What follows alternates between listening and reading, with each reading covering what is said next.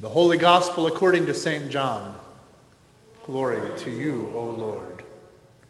The next day, Jesus decided to go to Galilee. He found Philip and said to him, Follow me. Now, Philip was from Bethsaida, the city of Andrew and Peter.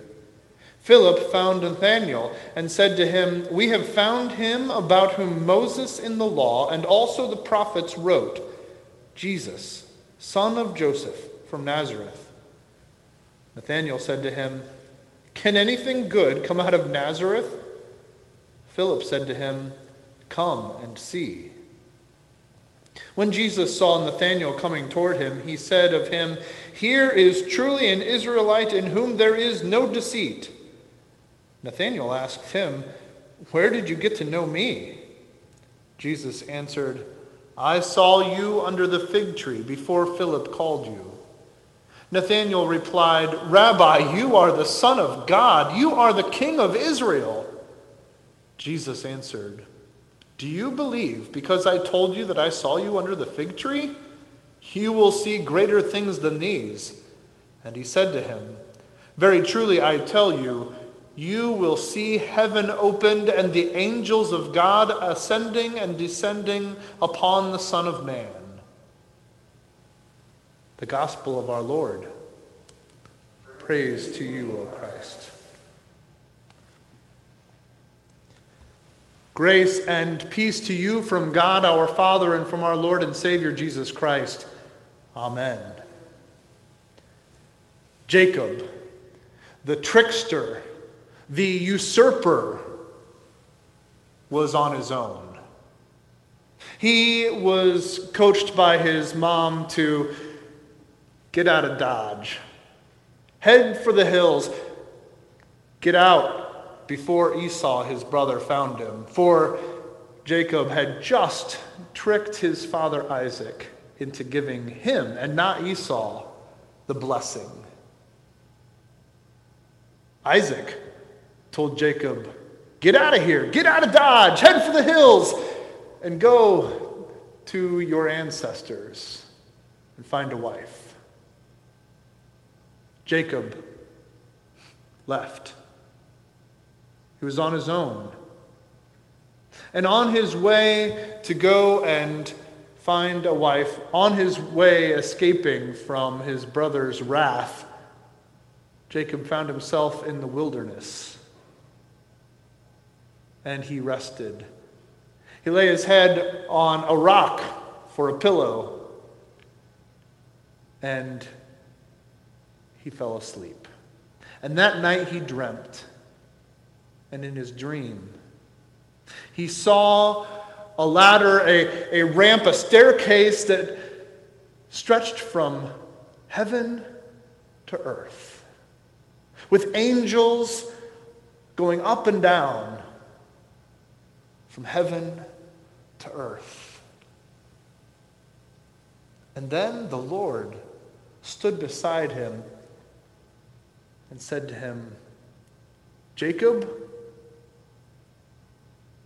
I am the God of Abraham your father and of Isaac.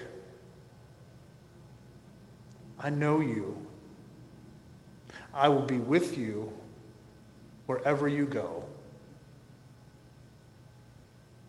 What words of comfort that must have brought, been to Jacob. For, for the first time in his life, he was on his own. His mother, who had coached him, who had watched out for him, who had cared for him and nurtured him, was no longer there to do it. His brother wouldn't be there, his big brother wouldn't be there either. In fact, if he was, he wouldn't have had good things to say. And Isaac, his father, had sent him far away.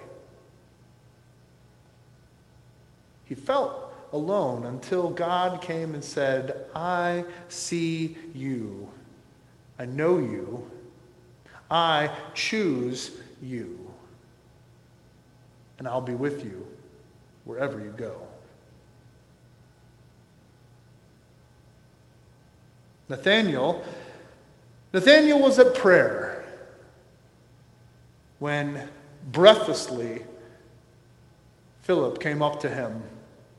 Breathlessly, because he had run to get to Nathanael, to tell him the good news that the one for whom they had been praying, the one whom they had been looking for, the one prophesied by Moses and all the prophets, the Messiah, they had found him. And they knew his name, his identity Jesus, son of Joseph of Nazareth.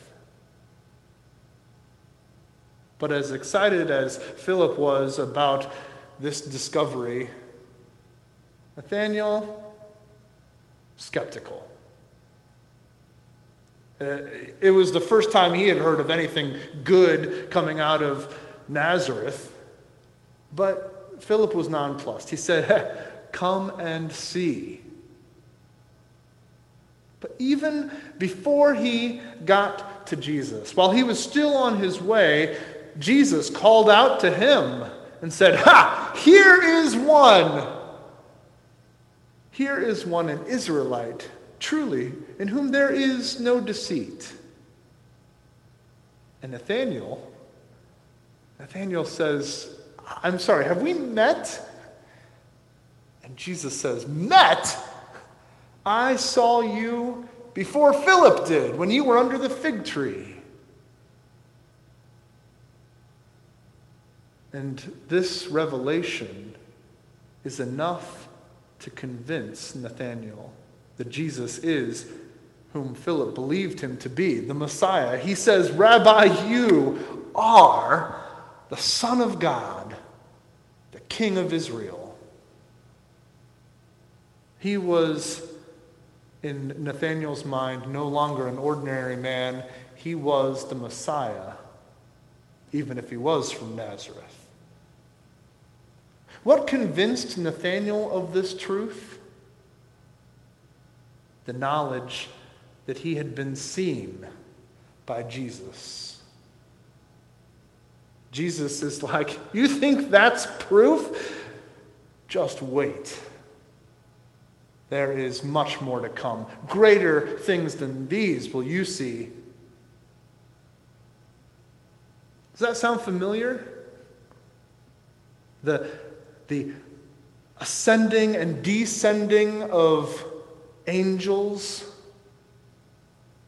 Well, I think Jesus is calling back to that story of Jacob. And he's saying, You remember that story? I am that ladder, that ramp, that way, the connection between heaven and earth. The place where God dwells with humanity. I am He.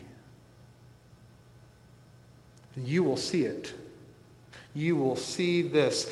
And I have come down to you, for you. I see you, not just under a fig tree, but I see you. And I know you, and I choose you to come and follow me. Where are you this morning? Are you with Jacob, running from your past, running from the things that haunt you, that chase after you? Are you with Jacob, feeling alone, wondering if there is anyone in this world, in this universe, that is watching out for you, that has your back.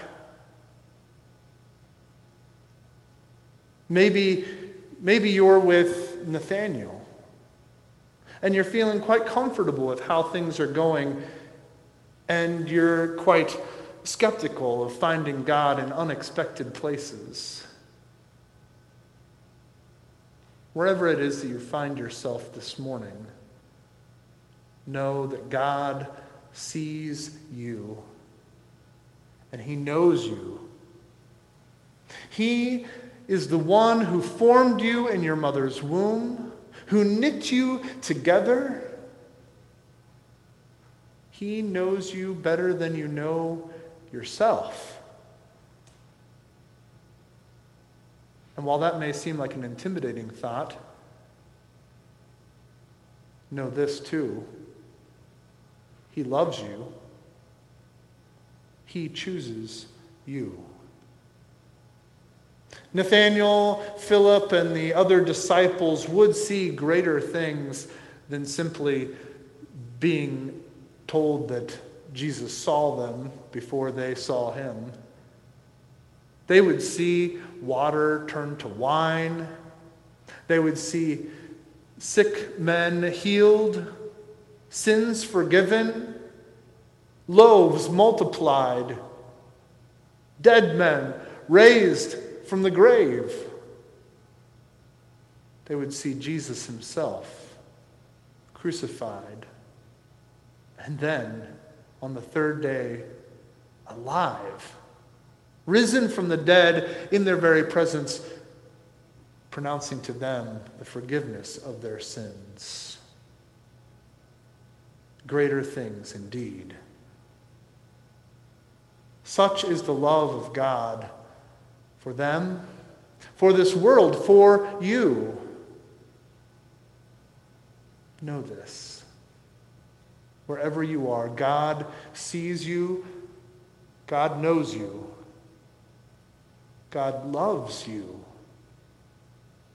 and He will be with you forever.